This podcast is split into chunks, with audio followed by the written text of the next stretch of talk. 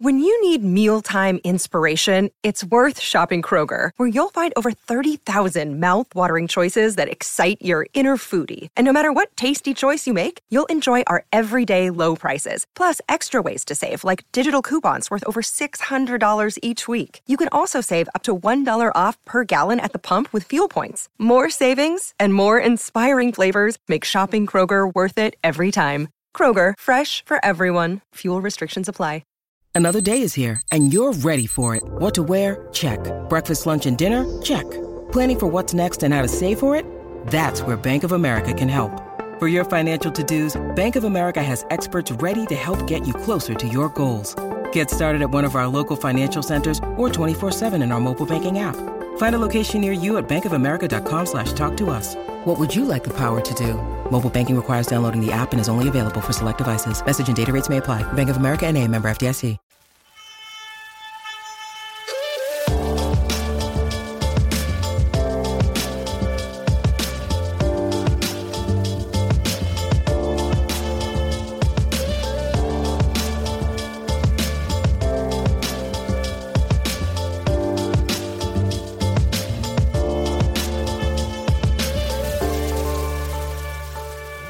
Hello Bulls fans and welcome to another episode of Bulls H Q, a Chicago Bulls podcast on the Blue Wire Podcast Network. Thanks again for joining me this week. I didn't expect to be coming at you guys again so soon in the week, but as big landmark trades happen in the N B A landscape, I suppose it draws us podcasts out of the woodwork, and here we are recording another show, and I'm putting in the overtime, as is my guest today, Morten Jensen, who on his podcast too has already covered the Anthony Davis deal or the Anthony Davis trade itself. Not to mention he's probably writing a million pieces on the on, on the on the trade itself too. But Mort, thanks for jumping on, man.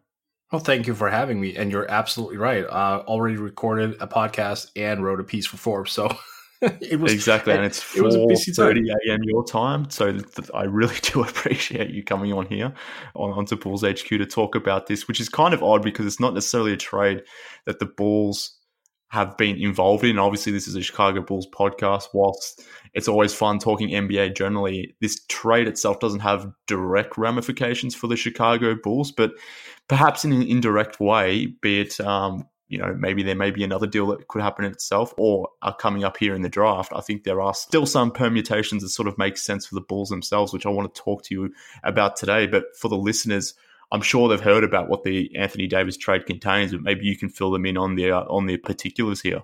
Yeah. So obviously Davis to L A. Uh, it needs to be said right off the top that the, the framework of the deal is still being worked on.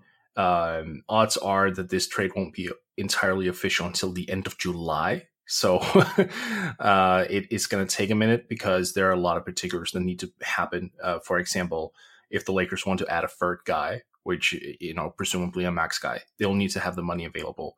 Uh, yeah, so, so you're, you're specifically talking for cap reasons here. Yeah, exactly. Yeah. And they, they actually need to then sign the guy first, like the third guy, and then complete the trade afterwards, because then they have to act like a team over the cap.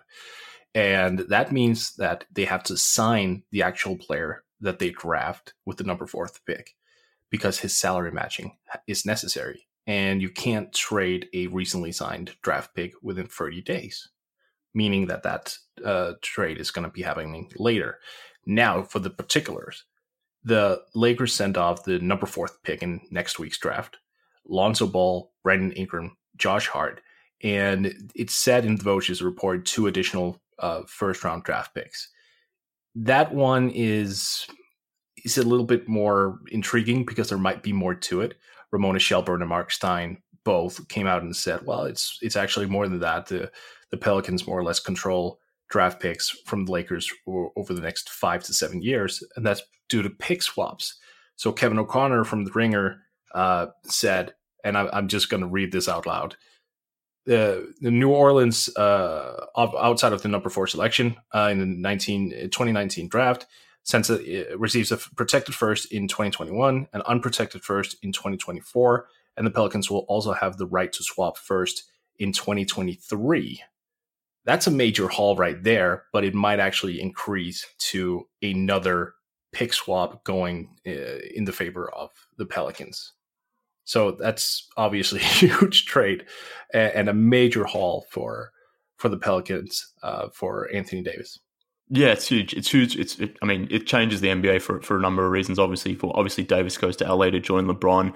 The Pelicans themselves, they're a rebuilding team now, I suppose. But uh, obviously, they they landed the number one pick. They will be picking Zion Williamson, which again changes the N B A landscape too.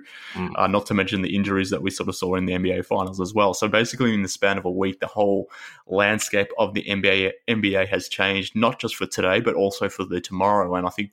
For the tomorrow, the Pelicans are maybe that team now, given that they've brought in, or they will be bringing in Zion Williamson. They're bringing in Lonzo Ball, Brandon Ingram, Josh Hart, and three first-round picks at least, that at of least, which yeah. includes the number four overall pick, which is where this sort of gets sort of interesting for the Chicago Bulls, because the other day I was on here with uh, Ricky O'Donnell and Jason Patt talking about the Bulls probably uh, are potentially getting involved in this Lakers trade with Davis, you know, potentially sending LaVine to to the New Orleans Pelicans for number four, and maybe Lonzo Ball to to the Bulls for in exchange for number seven. Now, obviously, we know that that trade won't be happening as part of a three-way trade, but I guess right.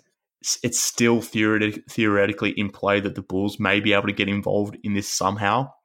Obviously, they have still have that reported interest in Lonzo Ball, Lonzo Ball himself, and I'm not sure. Lavar has sort of been out speaking today. I'm not sure if uh, Lonzo really loves the the idea of playing in, in New Orleans, even though he probably should. Uh, playing next to Zion should be a, a damn exciting thing for any young player to wanting wanting to be involved with. But I, I, for me, at least, I don't think the conversation that Ricky and Jason and, and I had sort of the other day is kind of dead, because it's still kind of a fluid sort of thing where, based on what Woj is saying, that the Pelicans are sort of now shopping that number of number four pick in this upcoming draft in a number of days. So it's going to be interesting to see, one, if they do trade that pick, and two, if they do trade that pick, who are they trading it to and for what? And I'm just sort of sitting here wondering, is there a plan here where the Bulls could pay, uh, potentially still get involved in this? Obviously, the, the the trade itself will look a lot differently now, and they may have to get a third team involved to maybe work through those sort of the speculative thoughts that we were all rambling about on last week's just general Bulls Twitter sphere. But I kind of still think this sort of sort of may be in play. Yeah, I mean, it, it probably is. I don't think necessarily that the Pelicans are actively shopping number four. I think they're just taking calls, because that's an attractive yeah. piece to be in this draft if you like Jarrett Culver. And I imagine that smart teams will like Jarrett Culver, uh, who is the presumable fourth pick, because right now it seems somewhat locked in, and it's at one, two, three, it's going to go Zion, Morant, and Barrett. Uh, that that at least seems to me that to be the general consensus. Yeah, Culver is. I don't want to say he's he's locked in as the fourth guy, but I think he's very close to, and I think a lot of teams like his versatility, especially his defense and his playmaking. So if there's a rush on him, yeah, I mean, several teams would be involved. For my money, I'm not sure you can find a deal that makes sense for the Bulls specifically, unless it's, you know, seven and assets moving up for four. Uh, the entire thing of LaVine plus seven for four and Lonzo, I, I get where, where the Bulls would be going with that, but that to me just seems like uh, ultimately a team that's going to have a very hard time putting the ball in the basket, which is kind of a necessity uh, to win yeah. a basketball game. I mean, yeah, um, I, I completely agree. I mean, uh, uh, as as I said on the previous pod, the idea sort of sort of makes sense to me. The fact that you sort of have these, you know, six, six, six, seven sort of athletes at every position, or or taller guys that can pass, guys that can defend, can be two way players, but ultimately there's not really that uh, dribble penetration from the perimeter, a guy that can sort of be that on ball threat that you need, particularly in half-court isolation, which, as we've seen in the, in, in the uh, in the finals, is obviously uh, super critical. But yeah, I, I didn't love the the idea of it the, of the trade itself. But technically, I, I suppose it's still live. But even if that trade itself isn't, uh, it, you know, maybe LaVine to to the Pelicans isn't necessarily something they're uh, entertaining anymore, because they now have Lonzo, they've got uh, Brandon Ingram, they've got Josh Hart, they've still got Jrue Holiday, who can play shooting guard too. So maybe that the concept of LaVine in, in New Orleans doesn't necessarily make sense. But I guess where this this, does, this still does have ramifications for the Bulls is, to your earlier point, that the Pelicans are kind of in the driver's seat now with what will happen in the draft. We know who's going to go one, two, and three, or we presume to know who's going to go one, two, and three, but they're pretty much going to sit they're sitting here with the power uh, um, in terms of manipulating the draft. They've got pretty much the ownership of the draft at this point, where they can sort of sit back and just take these offers from all these other teams and essentially auction off number four for the best available price that they can get, or they could take that pick to the draft and make that pick themselves. And I guess yeah. where this sort of changes is the fact that a lot of people had the Lakers taking Darius Garland at number four, assuming they made the pick. Obviously, they're not making that pick now. But with the Pelicans, they've got Jrue Holiday, they've got Lonzo Ball. At number four, are they really interested in someone like Darius Garland or Coby White, for example? Maybe they're interested in a wing like Jarrett Culver, as you mentioned, and that in itself may reshape the draft for the Bulls. So that's why I'm saying this has done, or this trade has sort of those indirect ramifications for the Chicago Bulls. Yeah, no, I agree, because if if let's assume for a minute that the two rumored uh, promises were, were actually correct, you know, that the Lakers had promised Garland and the Phoenix Suns had promised Coby White. Now, the, the Phoenix Suns promise would still, you know, be relevant because they haven't moved their draft pick, but that promise to Garland from the Lakers' perspective is now gone. That yeah, frees exactly. him up. So that depends what. So basically, the, the team that actually decides the rest of the draft from that point is uh, Cleveland at five. Whoever they take, yeah, if they yeah. they could take Garland there, or they could swing for DeAndre Hunter. You know, th- there are a lot of options there. But if they pass on Garland, then it becomes really interesting at six, because then you're sitting there with Phoenix going. If you're Phoenix, you're thinking, uh-oh, do we keep our our draft promise to Coby White, or do we go for Garland, who we might like better? Um, either way, that would lead to one of Garland or White to fall into seven, which would be intriguing. I mean, that the Bulls need a, a they, they need a point guard, um, and they especially need a point guard who can stretch the court, and both those guys can certainly do that. Yeah, one hundred percent. I mean, if the Pelicans retain their pick, they're a team that traditionally haven't had a wing on their roster for quite some time. That was part of the problem, you know, through and through the A D years. They never had that wing next to him. They still don't have that wing, so it kind of makes sense for them to sort of put in Jarrett Culver onto this team next to Brandon Ingram, next to Lonzo, next to Zion. I think that would be kind of awesome. At the same time, that you mentioned the Cavs sort of can control the draft too, and they definitely can. That team needs a wing as well, so maybe it's Culver for them or DeAndre Hunter, depending on who's potentially available. So we're sort of sitting here at a situation where Darius Garland was sort of being plugged in at number four by, in a lot of mock drafts, to the point now where it may be a wings going four and five and point guards going six and seven. And obviously the Bulls at seven may have the chance at nabbing one of Darius Garland or Coby White, uh, Coby White, which, like I said, completely changes the outcome of the potential draft ahead, which is kind of sort of nuts to think about, because I didn't necessarily think Garland was a possibility for the Bulls. I ultimately depended on what um what was going to happen with the Davis the Davis deal itself, but now it it's sort of firming up to be a, a real possibility, which will probably be music to some Bulls fans' ears. I'm not necessarily as in on Garland, and to a lesser extent on uh, as in on White as some people are, but suddenly uh it, it's become a real reality that um the Bulls may be able to get that point guard that they've been chasing. Yeah, I think there is also another component that the Bulls and virtually every team in the league would need to take into consideration when considering Garland. He's a clutch sport client. Yes, and good point. We've seen, how, yeah, we've seen how those guys are getting moved around like chess pieces.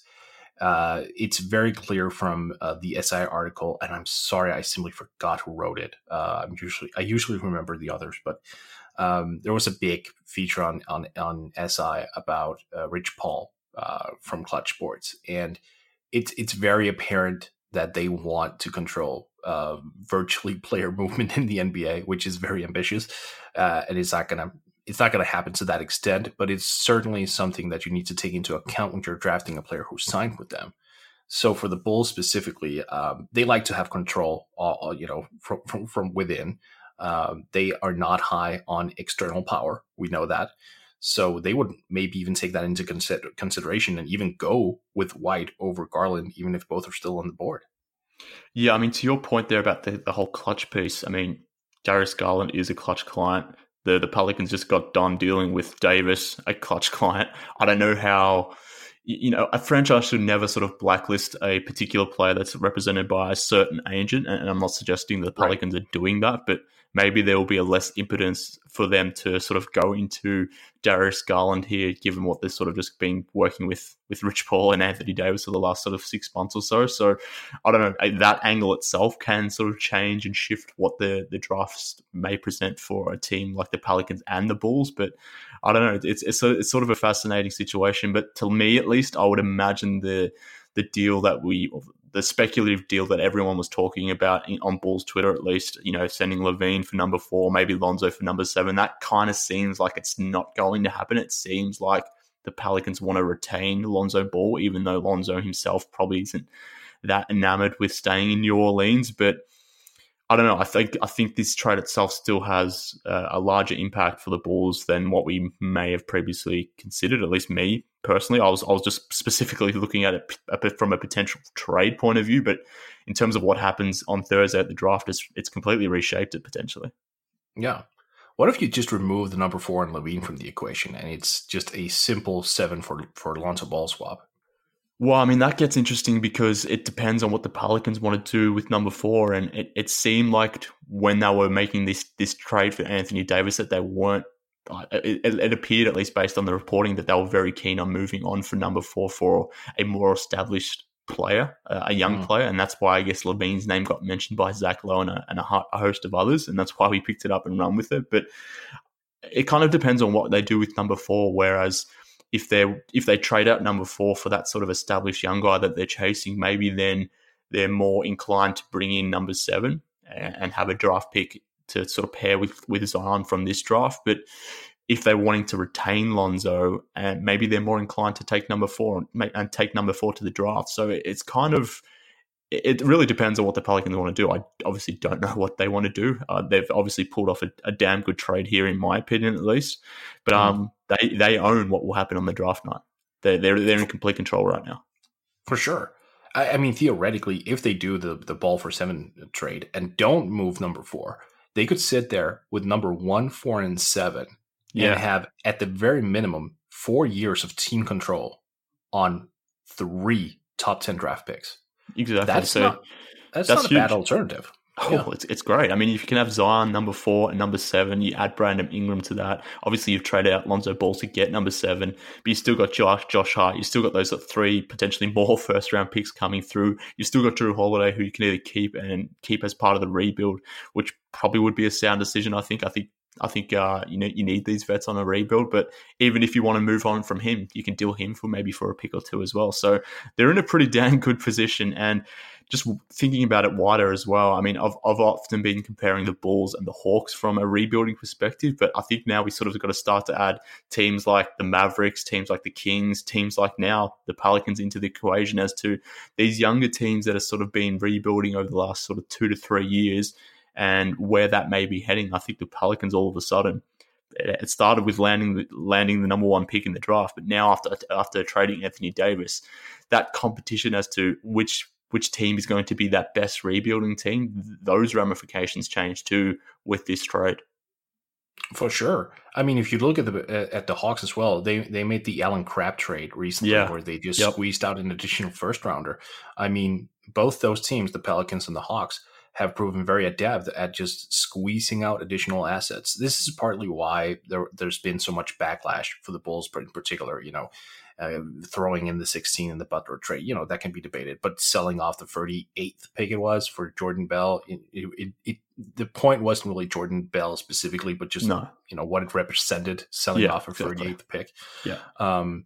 So, so those type of deals, uh, for the Bulls' perspective, they need to stop. The, those deals should just not happen, really. And to their credit, they got the two second rounders from Memphis, um, you know, via the Justin Holiday trade, and then moved one of them in the Otto Porter trade, right? If I'm not mistaken. Uh, I, I don't remember if they they may have moved a second in the Otto Porter trade. I, I was too too too too uh, happy or too busy being happy that they got rid of Bobby Portis and Jabari Parkers to probably notice what else they may or may not have done in the deal. Yeah, that was a good I'll trade. Come back to you. Yeah.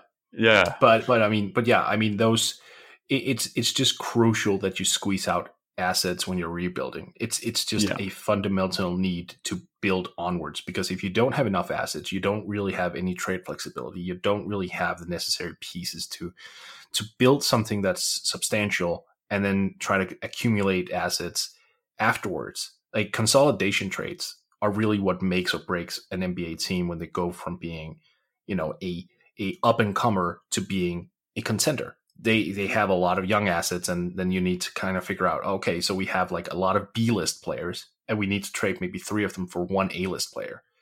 You know, th- that's how the Bulls need to look at it, and it, they are struggling so hard to even find those B-list players.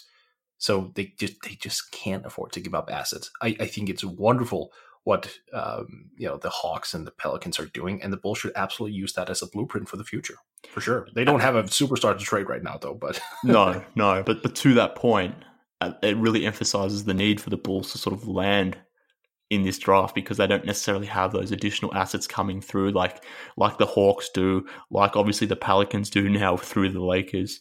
So it, it really does put even more pressure on the Bulls coming up on this draft to really. To hit a home run, essentially, whether that's finding that star player or not even necessarily finding that star, but even if they bring in a role player guy, making sure that player that they bring in is a player that can be a beneficial two-way player for this program that the Bulls are sort of building up here. They can't necessarily afford to stuff this pick up. Obviously, they've done some good things with uh, Lauri Markkanen and Wendell Carter Junior, but they still need to hit on this on this draft pick, and maybe it's become even more important important for them to do so after what the Pelicans just did, which, to your point, they're at least going to have the opportunity of having two of the first five picks in this draft um, in, in itself. So from a rebuilding perspective, you have to be pretty buoyant um, if you're a Pelicans fan right now. But for teams like the Bulls, like the Hawks, and those other teams in the rebuilding equation as well, seeing a team like the Pelicans make a huge trade like this, which has set them on a really nice rebuilding path all of a sudden, it just makes it even more critical that you sort of nail those moves on the margins. And the Bulls have to really hit on number seven, and even to a lesser extent, number thirty-eight in this draft. So that you just said something that was funny, like hitting the margins. I actually wrote a piece on Forbes about the Bulls, specifically about the need of them hitting the margins. So that's yep. quite the coincidence, but I like that because that is very, very much true. That is how you succeed as an N B A franchise. Um, I, I had completely forgotten the Bulls had the thirty-eighth pick right now as well. So that well, is... Well, we're assuming, they, we're assuming they've got the thirty-eighth pick. Man, let's hope they don't sell it off for something. Uh, that's uh, that's kind of the thing, right? Because the thirtieth pick, I mean, I don't want to call it a pseudo first rounder, especially in a draft that is this week after the first ten or so picks. Um, they, I mean, the thirtieth pick in this draft would probably go in the, the late forties in, like, at the least th- last year. Are you saying draft. The thirtieth or the thirty-eighth? The thirty-eighth. Yeah. Okay. Sorry. I, yeah. yeah. Yeah. Not the thirtieth. No. Um, but like that, you know, it, you're not going to get someone who, who is, is like a pseudo first round talent at that position, but no. You can at least get something. I mean, that that's where you probably swing. I remember you and I had a conversation last year about what the Bulls should do at twenty-two, where I was like, they should swing for the fences. They should go with youth and athleticism and see what they can get. And then they went for a senior. That's fine. It is what it is. Um, but the thirty-eighth pick here in this draft, like, find someone who is like long, athletic, young, and, you know, maybe a better athlete than a basketball player, and then see what that type of player can develop into, because they need someone who can just swing uh, the talent level a little bit. And, and I'm not saying necessarily like, you know, do a LaMarcus Aldridge retires Thomas two point oh, but just find someone who has the ability to become significantly more than what they are right now. And that starts with the athleticism part. That's what I would do at thirty-eighth and see what they can do with that. But yeah. Yeah, I mean, they can do a lot of things with number thirty-eight. I mean, they could play it safe and just bring in a, an experienced guy. They could do exactly what you just sort of, sort of noted there. But I, th- I think there is still that potential for a decent player to fall at number thirty-eight. And look, the Bulls just yeah. need good players on this roster, irrespective of where they're being drafted, irrespective if their ceiling is low or high, their floor is low or higher. They just need good players right now, because they need just to just to accumulate those players. Um, be it to, to keep them on the roster as part of the core, or to maybe use them as trade assets and pull off a larger deal. I think they just need to be in that acquisition mode where they find good players, and they can certainly do that at number thirty-eight. And obviously I'm hoping they do do that, but I think that's what makes number seven even more critical, the fact that if they miss out on number seven, it's, it's the rebuild itself sort of just becomes about Zach LaVine, Lauri Markkanen, and Wendell Carter. And whilst I think they could build a good core around those three younger guys, if you, it would obviously be significantly more important or more advantageous to add someone really nice at number seven, or potentially, I don't know, maybe number four if they if, if the Bulls are one of those teams that, that are calling the Pelicans now to either trade up for number four or, to your point, trading Lonzo Ball for number seven. So they just need to – their next move, which is coming on Thursday, that's the one that they really need to hit on. And I, I'm just fascinated as to how things have changed, because it's a completely fluid situation now based on uh, everything that the Pelicans and, and the Lakers sort of just agree to. Yeah. No, I, I totally agree. I, I think, you're, I mean, it's essential that we add Otto Porter into that conversation. You know, you just mentioned LaVine, Markkanen, and Carter. Yeah. Uh, he was really freed up in Chicago. Uh, watching him play, I, I think it was just like the, the change of scenery, I think, from a mental perspective, did him wonders, because, you know, when, when he was in Washington, he was he wasn't a limited player, but he was used in a limited capacity. You know, he was asked to stand in the corner. He was asked to like be a decoy all the time. He wasn't really playing on ball. They weren't really playing him a whole lot of sets. He was just kind of there and kind of ignored, even though he got paid, you know, significantly. I do believe it was the max, now that I think about it. Um, and and with the Bulls, it was suddenly like, oh, oh, I have freedom. I can actually, I, I have, I can handle the rock. I can, I can, I can dribble the ball up court and actually initiate the offense. What, what is this sorcery? I've never tried it before, and it's my thinking that that sort of, you know, breakthrough from him is something that he's going to work on a lot this summer. Like, okay, so given that I have the freedom, freedom now, I can actually work on my ball handling skills a little bit more. Now, like shooting off the dribble a little bit more. You know, just develop some sort of guard skills, which would be a welcome addition for the current Bulls. Uh, I, I think he could respond very, very well to next season. Don't get me wrong. I mean, Otto Porter is a damn good player, so I'm not necessarily mm. suggesting otherwise. But I, personally, I don't consider him a core member of the rebuild, because he is twenty-six. He's been in the league for seven or so years, six or seven seasons, whatever it is. And like I said, he, he's twenty-six. In that case, Uh, I would maybe have to think about Jrue Holiday being a member of the core of the Pelicans in that sense, because he's only one or two years, I think he's two years older than Otto Porter Junior So he's twenty-eight, Porter's twenty-six. So to me, they're almost middle of their middle of the road veterans in terms of age. So when I'm thinking rebuilding, I'm not necessarily including Jrue as part of the Hawks, uh, sorry, the Pelicans rebuild, um, because just of, from an age factor point of view. So if I'm if that's the way I'm thinking about the Pelicans or any other team, for that matter, that has a, a guy who's twenty-six, twenty-seven, twenty-eight. I, I wouldn't be thinking about it that way, so it's kind of unfair for me to group Otto into that particular part as well. But that's not to say, obviously, that Otto Porter isn't going to be a productive player for the Bulls next season, and then thereon beyond, I, he clearly will be. He's a damn good player. But when I'm just thinking fixtures as part of the rebuild, I mean, Wendell Carter's twenty years old.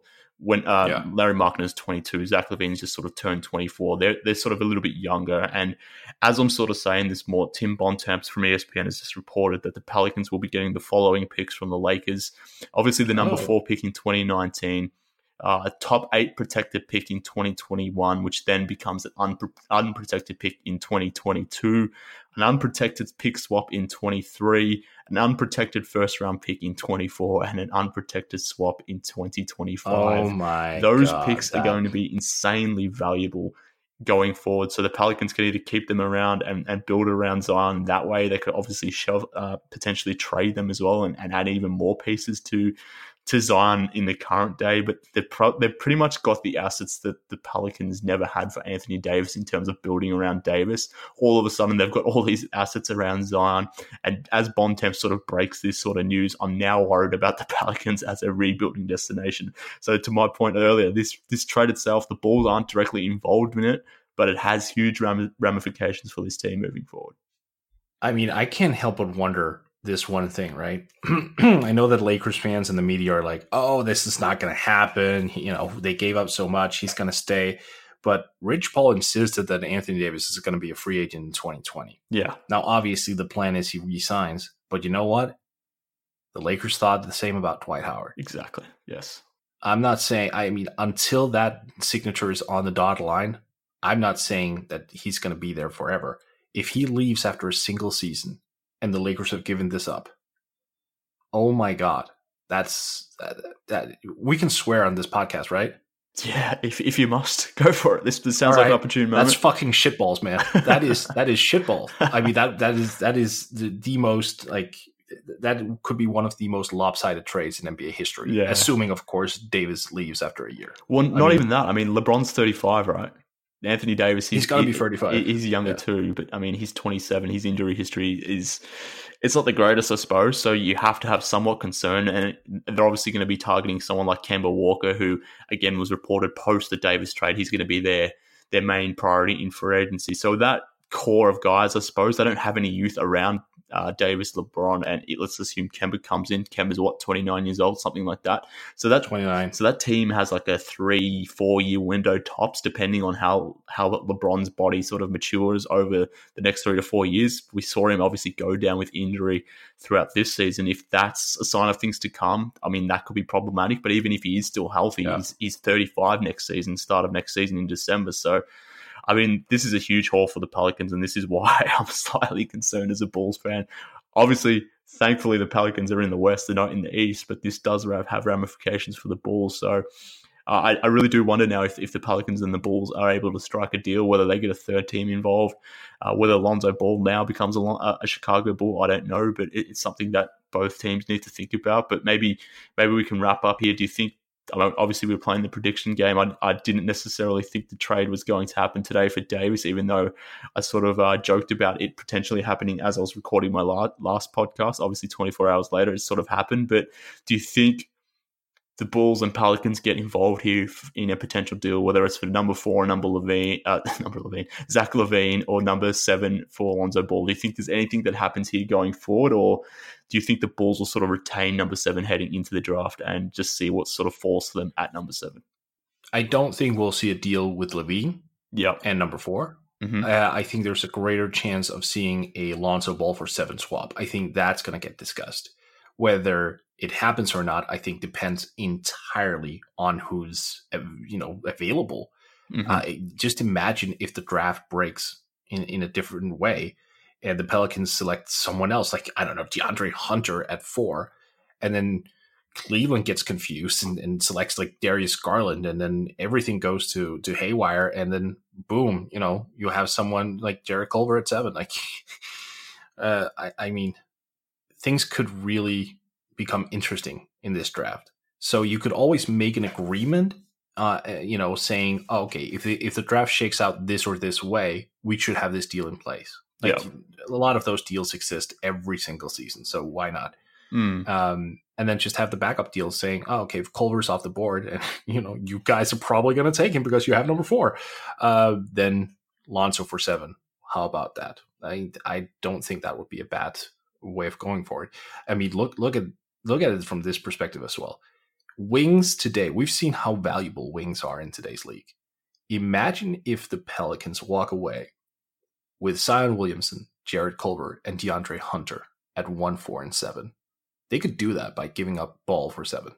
Yeah, uh, they certainly could. And another thing to think about as well is the Bulls don't have to make a trade before they draft. It could be a conditional trade based on what you just sort of said there, depending on who's sort of available in the trade. Right. And it could be a situation where the Bulls say to the Pelicans, and assuming the Pelicans agree, of course, that they will trade number seven for Lonzo Ball, assuming a point guard isn't on the board. And it then becomes a, a calculus of, do you prefer Lonzo Ball over Darius Garland or Coby White? Uh, obviously, the you know maybe if, if someone like Culver was to fall to seven, that would be ideal too. But it, it just seems like the Bulls want a point guard, so I'm, I'm sort of just going to assume that that's the case. They could be they could have a conditional trade in place where if White or Garland is on the board, then maybe the trade for Ball doesn't happen. But if for some reason White and, and Garland still go in that top six, then maybe that's when a conditional trade sort of comes into play. So right. I'm going to say that the Bulls hold on to the number seven pick. That's my prediction. They That's not to say that there's not a chance that they could make a conditional trade depending on who's who's sort of available at number seven. But it, yeah, the whole the whole draft week now just got a whole lot more interesting. Right. And also, I just to wrap this up, there's also the the whole notion of team control. Yeah. So Lonzo is up for an extension after next season already. Yeah. He, he has two years left on his rookie deal. His deal lines so up exactly with Lauri Markkanen, so that's kind of neat too. Exactly. Right. So, but but if you like have Darius Garland, Coby White available, yeah, good point. They're on cheap, you know, team control for four, at least four years. Yeah. So that that helps Chicago's salary structures, you know, significantly. So then you kind of have a weight. Like if you only if you like Lonzo Ball just a smidge better than Darius Garland and Coby White, then you have to factor in the economics. If you're like, eh, they're about the same, you definitely go with the with the assets that are going to be cheaper for a long time. Yeah, I mean, that's a, that's actually a really good point, because, I mean, for, for those Bulls fans that aren't aware, the number seven pick in this draft, assuming the Bulls retain that pick, that pick in its first year, assuming the Bulls at least pay one hundred percent of the rookie scale contract for the number seven pick, is in line to make four point four one seven million dollars compared to Lonzo Ball, who will be making eight point seven million dollars next season. That number in itself, it's basically doubled. So you have to be pretty in on Lonzo Ball if Uh, Coby White or Darius Garland sort of make their way available at number seven, because you have to be really into Lonzo Ball to be sort of paying double from a cap perspective, yeah. Not to mention, just as to what you just sort of said, you've you've got less time on that rookie scale for Lonzo than you would sort of a Darius Garland or a Coby White. So that's an important factor to think about too. So maybe we should end on that note more, because I know it's damn near five a.m. your time. You must be freaking tired, but um, me too. I'm, I'm sort of sick of podcasting this weekend. I want to have a break from this, because uh, there's definitely going to be a lot of crazy stuff happening over the week, but I do appreciate you joining me on the cast as you typically always do. Before you go, tell people where they can follow you online. Oh, first and foremost, thank you for having me. Again, it's always such a pleasure. Um, hashtag Dennis Potner for life. uh, you, you can find me on Twitter at M S J N B A. I have stuff up at Forbes all the time, and I record along with Brian Toporek the N B A podcast, which is out like twice a week, roughly. No set dates. We just record when we have time. So, yeah. Yeah, check that out. Obviously, Morten and I have talked about the, the Davis trade from a Bulls perspective, but from a wider N B A general terms, check out the N B A podcast for Morten and Brian's take on the Davis deal itself. Obviously, read Morten and Forbes and follow him on Twitter. But Mort, thanks again, mate. Thank you for having me, Mark. Take care, man. You too. That just about does it for this episode of Bulls H Q. Bulls fans, thank you for tuning in. Appreciate you guys for doing it. Like I said, I didn't expect to be back again this week so soon, but when something like this happens and it sort of, not directly, but indirectly involves our Chicago Bulls, I have to get on the mic and at least offer up my opinion. We'll be back again after the draft. I say that, but who knows? Maybe I'll be back again a little bit earlier if the Bulls do some sort of crazy trade in in in, uh, in the interim. But until then, follow me on Twitter at M K Hoops. Follow the show on Twitter too, at Bulls H Q Pod. Five-star reviews on iTunes. But like I said, I'll be back after the draft. Speak to you then, Bulls fans.